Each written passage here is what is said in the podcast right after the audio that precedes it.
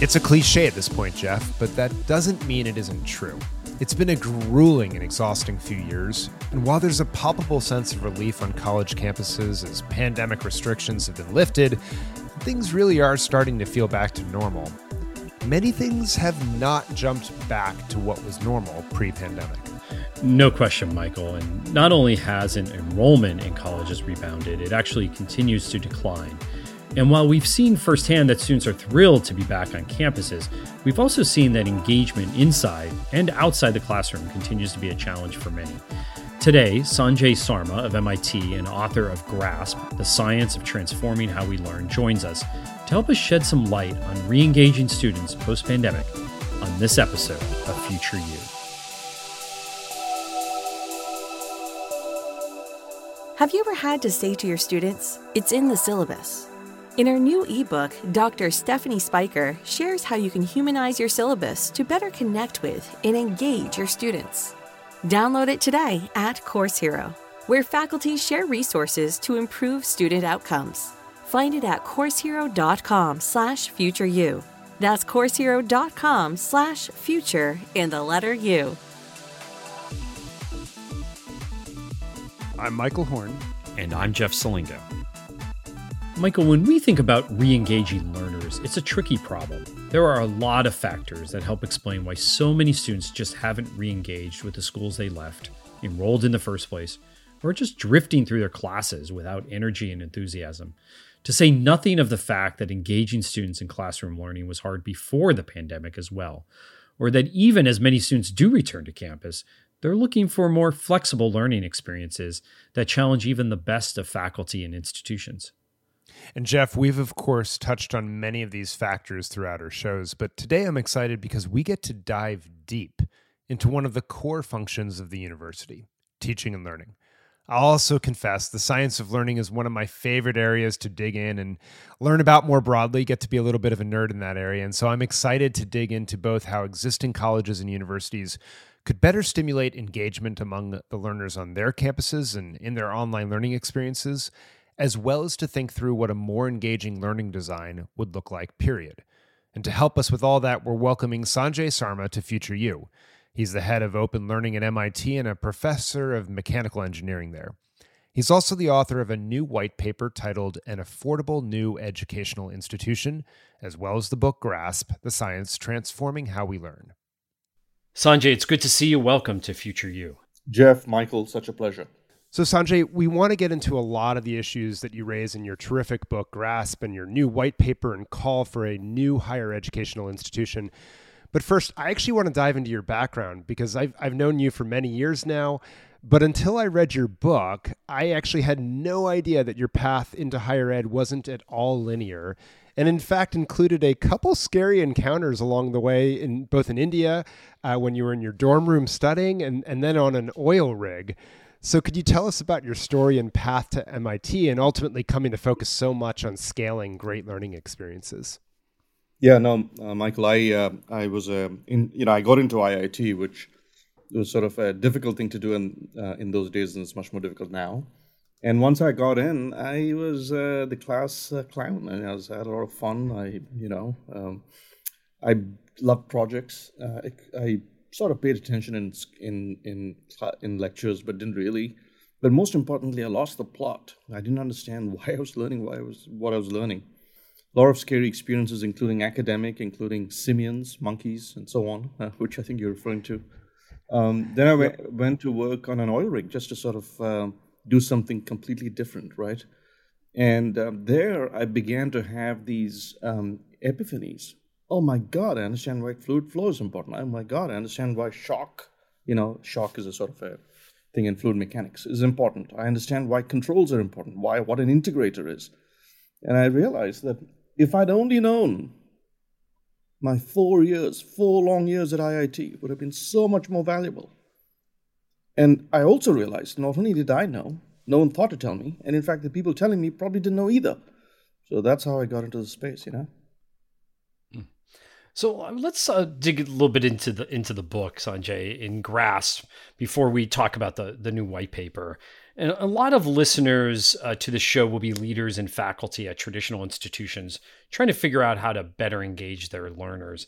This has obviously been a long time problem, but it certainly got worse during the pandemic. We're reading about it all the time because it doesn't seem to have uh, rebounded by any means uh, if we're living in a post-pandemic world, whatever we want to call we're li- what we're living in right now.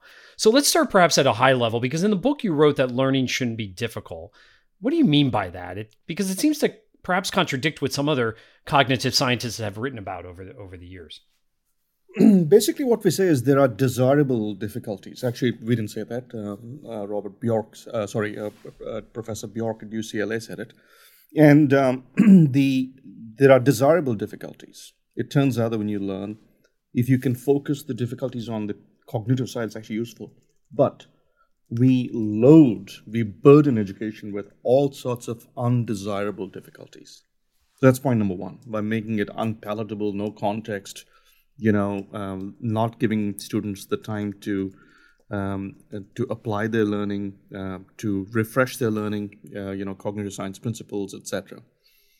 And um, we're stuck. We're stuck in a loop. You know, it's like Groundhog Day because we're, you know, we give lectures and we've uh, then we grade students and then we say, oh, the lectures, uh, they didn't pay attention to the lectures. We're sort of stuck in that loop. Um, in fact, as we know, and in fact, the analogy I'll use is that of parents, which is every parent knows that when their child uh, rolls their eyes in the back of the car, right, in the back seat, you can feel it, right? You can feel it in the back of your head you know to back off. And the learning instinct is much closer to that than the lecturing sort of dogma that we've imposed because it's convenient to us, right? And so we have over time become less about transforming the individual.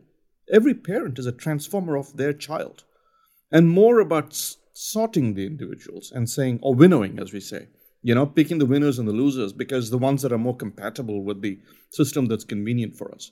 And that's a terrible tragedy. So we've got to sort of rethink how we get into the business of transforming the individual, which means engaging individually, which means displacing the lecture, because that's where we waste a lot of time. So, how do we practically do that? So, how do we this, the, the desirable difficulties, as you call them, right? How do we spark that curiosity in students and really prime them for learning and engagement? So, okay, let's do away with the lecture. It seems like we have been talking about that for a long time. But what other concrete steps can institutional leaders even take, all the way down to individual faculty members? So that's actually a, a, a fairly difficult uh, uh, question to answer, only because it's um, a lot, but also, as you know, um, institutional change is difficult. But I'll start with the individual faculty member. If you can put stuff on video, you know, the classical flipped classroom, by the way, just putting a lecture on video and then showing up at the classroom and twiddling your thumbs doesn't solve the problem. What you need is a very specific set of activities where the student goes through the aha moment of discovering the context, the um, you know thinking through two or three ways to do it, but figuring out why the right way, right? For example, to solve an equation actually makes sense. M- having the student struggle with it a little bit, um, giving them problems um, right off the bat, it turns out that actually solving problems, which may seem more painful, desirable difficulty, is actually more effective, right? Letting them forget. And then when they're about to forget, reminding them that's, you know, the spacing effect, this, you know, space retrieval, that's another desirable difficulty, right? Um, because it turns out your memory isn't gone. The pathway to that memory is the one that um, atrophies first. So, sort of refreshing that pathway. It turns out that there is something in learning called the illusion of learning, which is students, when they think they've learned, they haven't actually learned. The techniques that work, oddly, students feel like they've learned less, but actually they've learned more. You know, it's like my child, you know, our kids, you know, eat your veggies. It's better for you, right? So there's a there's a social contract with the student. All that has to change, and for that, the system has to create the time and the space for faculty to do that.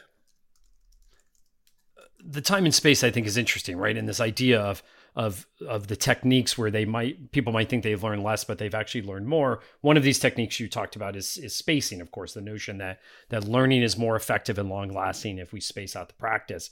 But of course, we have institutions of higher ed that we have, and they're all built around the credit hour, as Michael and I have talked so often on this show about. We have courses, we have semesters in it, and there's so much pressure now uh, around retention and throughput and getting students through as quickly as possible because it's so damn expensive, and we have to get them out as quickly as possible, right? So, are there are there things that faculty can do to build this idea of spacing into existing classes or those existing structures? I mean, how can you? What are the things you've learned that could where you could change your even your own practice if you're a faculty member? So uh, there's another goblin sort of hiding in there, and that is the test. I mean, I mean the high stakes exam, right? The test is a proxy of real learning. By the way, all the bad habits actually are better for test taking. That's the that's the real truth. A lot of these long-lasting things, they don't actually help you as much. Cramming is better if you want to take a test. I'm just telling you, unfortunately all these longer, sort of more robust, durable learning things actually don't make you as good at the test, but actually serve you better in life. But we don't test for life. So I think what I would do is at the very, uh, at the very, very minimum, um, do um, flash forward, flash back. Actually, one of my colleagues, at, um, uh, two of my colleagues at MIT did that. So you keep recalling stuff you learned three weeks ago, six weeks ago. Obviously, you run out of time, you know, when you reach the end of the course, but at least to the extent you can, you recall. And if we had our druthers, we would give a, um, a low stakes exam, not a high stakes exam, six months after the course, just to see how much they retain. But we don't want, you know, that, that might give us some bad news, which we might not like. But actually, the act of giving that test will improve the student's recollection. Super interesting. So, so Sanjay, many educators, myself included, have seen the upheaval caused by the pandemic as this opportunity to affect broader changes. And you, have written this new paper with a bunch of colleagues uh, called An Affordable New Higher Education Institution, or HEI as you call it. And we'll link to it uh, in the show notes so that people can check it out. Uh, but you wrote in it that, quote, in general, this white paper is not intended as a rethinking of higher education. The opportunities and issues facing higher education are complex, multi layered, and nuanced. Rather, this is a design exercise with a sharp focus on how a standalone, de novo institution can deliver effective, affordable undergraduate education. And in so doing, we hope to capture some of the better features of higher education as it is delivered today, while also identifying and perhaps relaxing some of the assumptions and constraints under which existing institutions operate. In many ways, then, so that's the end of the quote, but in many ways, the call that follows in the paper is a demonstration of how to break the so-called iron triangle of quality, affordability, and access. I, I, think you use the term innovation instead in the paper, but it's essentially the same idea. And so I'm just curious, like as you wrote the paper, what did you learn? What should our audience take away from it? And is there anything that they can maybe use in it to innovate in their own schools? Yeah, I mean, I, I think that uh, in many respects, um, so there are structural changes we talk about. For example, going to a trimester system, you know, ba- uh, baking in um, co-ops, rethinking the curriculum uh, rather than you know 35 courses, um, sort of generalizing majors and minors and reconstructing the whole curriculum as a bunch of majors and minors with their own credentials attached. So we have a bunch of stuff but really what we one of the key things we took two two key things related to uh, even grasp uh, the book. One is um, because we say don't teach for example machine learning in higher ed by itself teach the math the history the sociology the ethics the computation together you get more opportunities to create relevance to integrate knowledge across fields and more opportunities to apply the tricks that we talked about such as space learning um, retrieval, etc., etc. So I think one thing that um, higher ed could do is pair up courses. You know, if you're teaching a course, I'm, I'm an engineer, so I'll use engineering examples. Math and physics, right? Pair them up for God's sake. They are not different worlds. They are supposed to play together. And how often does the math professor talk to the physics professor and say, "Listen, I'm teaching electromagnetics. You just taught, you know, uh, differential calculus and you know, and the gradient, and this is how they come together, and the potential function." At the very least, I would say that has to be something we do. The other thing I'll say is that we give a short shrift to the humanities. You know, the history of how, for example, um, you know, work energy equivalents, Count Rumford, who, by the way, is from Massachusetts and became a count. He fled the country because he actually sided with the British, not with the Minutemen, right? I mean, that's such wonderful history. And, and yes, he played a fundamental part because they were milling cannons and they found that when they put work in, it turned to heat. And that's how the work heat equivalence sort of was established. The humanities is a connective tissue that we just ignore. We actually, it's sort of like we tell, uh, we ask people to come to a Michelin restaurant and we say, here's some pepper, here's some uh, uh, sugar, here's some uh, wheat. You know, trust us. If you cooked it all, it'd make a great meal. But this is how we'll serve it to you. so it's it struck me in reading uh, the, the, the report, Sanjay, that in many ways you all have put together the greatest hits of innovation in higher education yes. into a coherent institutional structure. You call That's for less, complex, less complexity, clearer purpose around teaching over research, different faculty model, use of technology to drive more active learning, mastery based learning. You have in there stackable certifications that lead to a degree, learning sequences instead of courses to allow for what you were just talking about more of that interdisciplinary learning and team teaching. Uh, you talk about new scheduling and altering the use of the academic calendar. You talk about co ops, greater affordability, lower cost. It's basically all in there, which I loved reading. But you all noted in the paper as well, and you, there's sort of this thing that you're tantalizing the reader with or, or, or teasing them almost, that each of you, as the authors, have in fact helped launch new institutions of higher education in the past and that MIT has been a big player in launching new colleges and universities historically. So I'm curious, like, what should we expect to come out of this? Like, what's your hope for what happens now that you have written the paper? Are you all going to be launching something? Yeah, I mean, so I, there's certainly interest from uh, donors both uh, in the US and abroad to do something new.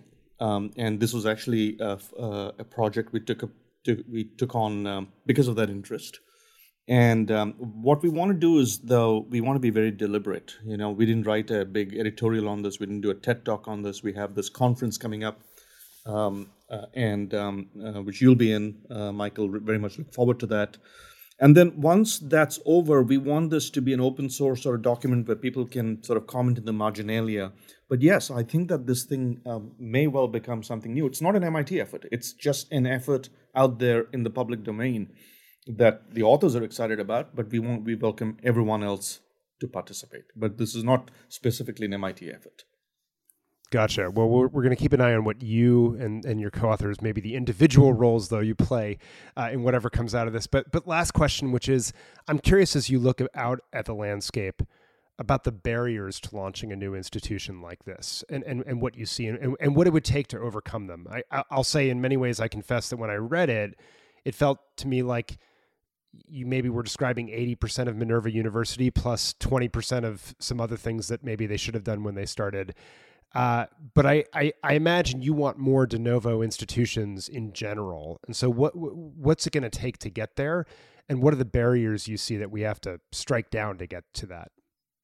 Yeah, I mean, look, the um, um, I followed Minerva very closely. Um, followed Olin College. In fact, the former president of Olin College is an advisor um, um, and um, uh, so SUTD, which, as you know, I helped establish in Singapore. Um, I think that um, each of them got about 60, 50, 70% of it. But you got to, it's like building an arch. You sort of need everything to fit together for the whole story to work. Otherwise, you something uh, you give up on something, right? You give up on pedagogy, you give up on cost, you give up on scalability, um, um, etc. Um, my view is, and the other thing I'll say is that um, it, the actually lower internationally, believe it or not. America is sort of caught up in its own history.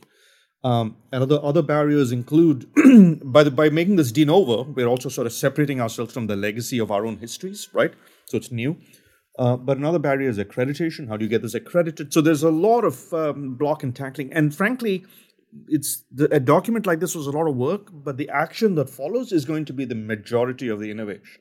It's the majority of the uh, you know the execution comes down to execution. So um, I, I, by no means am I claiming it's an easy road forward, but I do think there's an opportunity uh, to actually pick up on one aspect that we talk about particularly, which is if you look at IB, the Intellectual International Baccalaureate IB, right? I mean you have the IB program.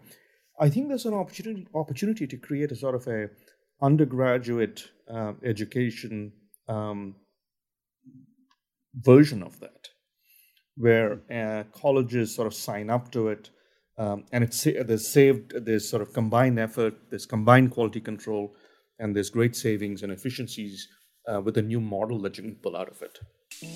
And we'll be right back on Future U.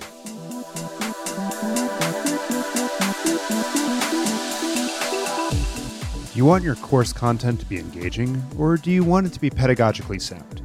You probably want both, right? But knowing how to leverage all the teaching tools at your disposal can feel like a never ending learning curve, especially when it comes to technology.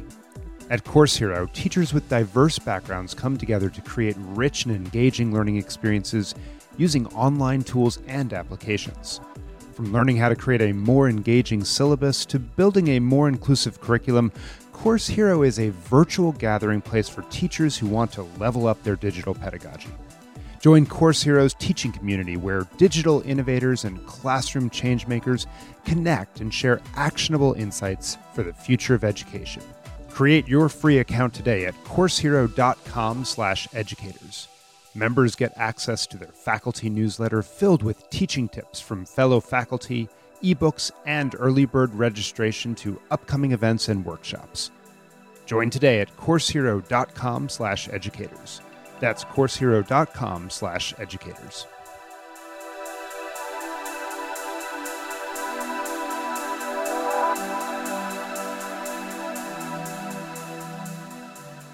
Welcome back to Future U off a conversation with Sanjay Sarma of MIT that is one for me, Jeff, it just never gets old. I, I, love thinking about what we're learning about how individuals learn and how we could design better institutions and better learning experiences in our existing institutions to make learning better and hear about the spacing effect, intentional forgetting, and then retrieval, using assessments to drive learning as opposed to something separate from the learning process that creates cramming, desirable difficulties. All, all of that gets me excited.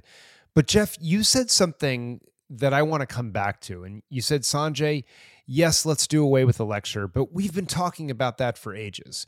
Now, a few years ago, Josh Kim and Eddie Maloney made the case in their book that institutions are moving forward to eliminate the lecture, and it's just not recognized as much as it should be. I'm curious because you talk and you visit with a lot of institutions, and I, the way I've seen it is, of course, this is happening at the margins but do you see it happening in a big way, or is eliminating the lecture the conversation we still need to have in higher ed before we get into some of the more advanced techniques and tactics that Sanjay spoke to us about? Well, Michael, on the whole, the, the lecture hasn't disappeared. But one thing the massive disruption of the pandemic did do, I think, was force professors to reassess how they design their courses. And that's a good thing, even if it doesn't mean they didn't do with the do away with the lecture per se you know, in talking to faculty members and those who run teaching and learning centers and following a lot of those people on Twitter, at least for now, um, perhaps rethinking the lecture isn't the most critical issue facing teaching and learning right now. Talk to any professor, and you'll hear that students aren't as motivated. They don't see a lot of meaning in their work, and they aren't always completing their work, and they're just not as engaged. And so perhaps the iterative step that faculty are taking right now to rethink their classroom approaches are just more important. You know, things such as giving students more access to course content. This started, of course, with flipped classrooms and the push toward hybrid and online learning has given students just more time to interact with course content, and that's a, a good thing. Uh, another important thing that's been happening in the last couple of years is just being accepting of late assignments and so called contract grading, where students see in the syllabus exactly what they need to do to get a specific grade, and then they agree to complete the work based on the grade they seek. And third, programs that are meant to give students, as Sanjay told us, time and space to think. So slowing things down, which also allows students to deal with stress. Robert Talbert, who is a math professor at Grand Valley State University and who I followed on Twitter for years, for thoughts on teaching and learning. You know, a couple of weeks ago, he tweeted something about how he switched up his classes so that there's one week of onboarding, that's followed by 12 weeks of teaching content. And then the last two weeks are just catch up and reassessment. And so, as he said, the course is basically over at, at Thanksgiving. And so, there's so many more innovative approaches to teaching and learning that we probably could do a whole show on, Michael. And heck, we probably could do a whole podcast on them. But what I think some of these things show is that there is so much innovation happening in the trenches by other Sanjay Sarmas that are out there. And that leads me, Michael, to go back to the first question that you asked Sanjay about his circuitous path to MIT, because I think listeners might be entertained by those, you know, perhaps undesirable difficulties. Yeah, sure. I'll, Jeff, I'll, I'll do my best to relay it because the stories in his book, Grasp, are frankly, with the benefit of hindsight, they're hilarious on this point but it makes it all the more implausible that someone like him ended up at MIT in the first place and helped create the modern RFID tags and standards for commerce around the world, to say nothing of the work he's done leading the open learning work at MIT. All, all of which, for me, I guess, Jeff, makes me wonder about all the other people that were, quote unquote, leaving on the cutting room floor, if you will, because we haven't given them pathways in higher ed to fully develop their potential and make an impact on the world. But Sanjay tells two stories in his book that show you just how perilously close the world came to having missed out on his talents. Now, the first is when he's enrolled as a student at IIT, the Indian Institute of Technology. And for those who don't know, it's like, you know, one of, if not the most prestigious institution in, in, in, in India. And he talked about how he became sort of the class clown there. So he flunks this class on controls, which is required for his engineering degree. And that means he has to enroll in summer school. And that means it's monsoon season and there's no air conditioning in his dorms. So it's really hot. And he has his bed by the French doors and he leaves the doors open at night. And when he wakes up, a, a, a, monkey, like a vicious ape, is staring at him right in the face in his bed with its fangs bared at him. Now, he escapes unscarred as the monkey decides to bound off to look for more food in other dorm rooms, it seems. But he uses it as this analogy of just how adrift he was in learning at IIT and how disenchanted and pointless the content all felt to him. Now you then flash forward and they, they connect. After he graduates, he actually does not go on to grad school. He goes to work on an oil rig of all places. And it's when he climbs up the ladder of the rigs and he's standing on the platform, he starts to create the actual associations or connections between the things he was supposed to learn all the way back as a student at IIT and why they're now useful to the work he's actually doing. And, and all of a sudden, in other words, all those abstract concepts that he didn't understand, they started to become concrete. And he not only recalled them, he actually started to understand them.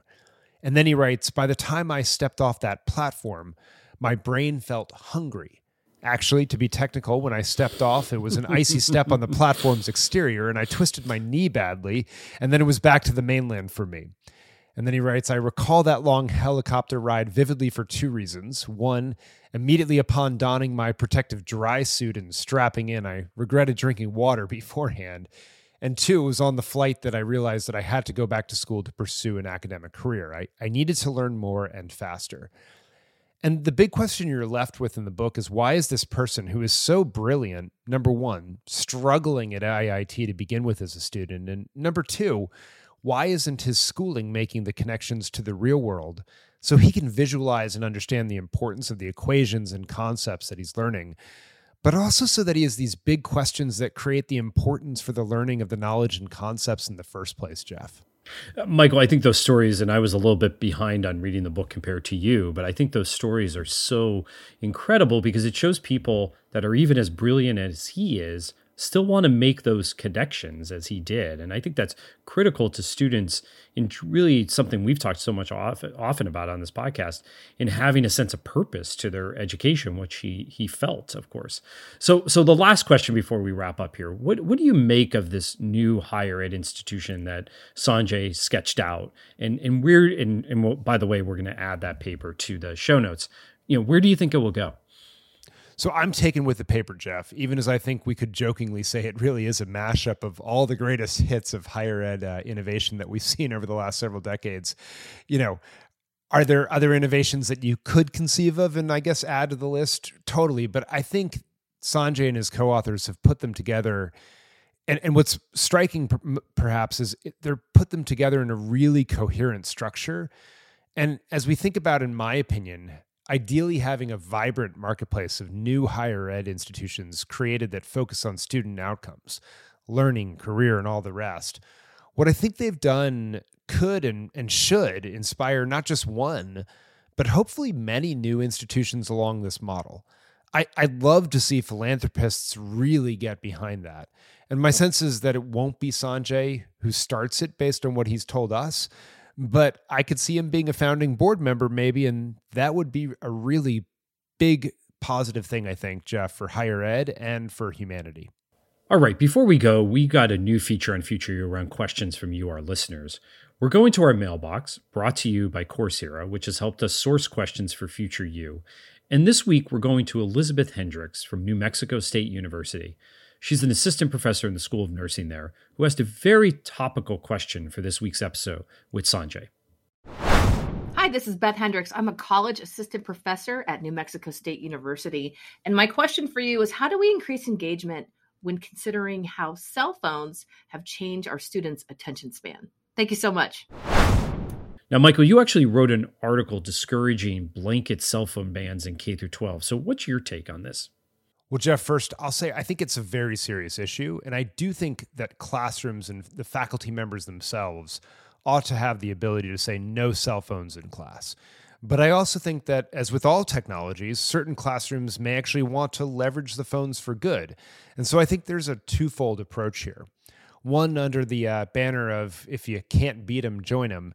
I am really, really intrigued with all the useful mobile learning apps that have come out for learners in higher ed and the workforce that take the principles of active learning and leverage them to create a very sticky and engaging experience. So you look at like a Duolingo, for example, or, or the Quantic School of Business and Technology, which is an entirely new accredited higher ed institution built on a mobile platform, or, or Learn to Win, which initially worked with college and pro sports teams to help players better learn the, learn the playbooks, but then increasingly is working with the military and companies on training and full disclosure, I'm an advisor to both Learn to Win and Quantic, but I think we can leverage that type of active learning pedagogy, which is something else we have a lot of evidence about its effectiveness for students to be answering questions constantly, like literally every eight seconds in the case of those apps, as they learn really how to do the hard work of learning. So breaking things down and chunking them has a real value on, the, on, on one hand.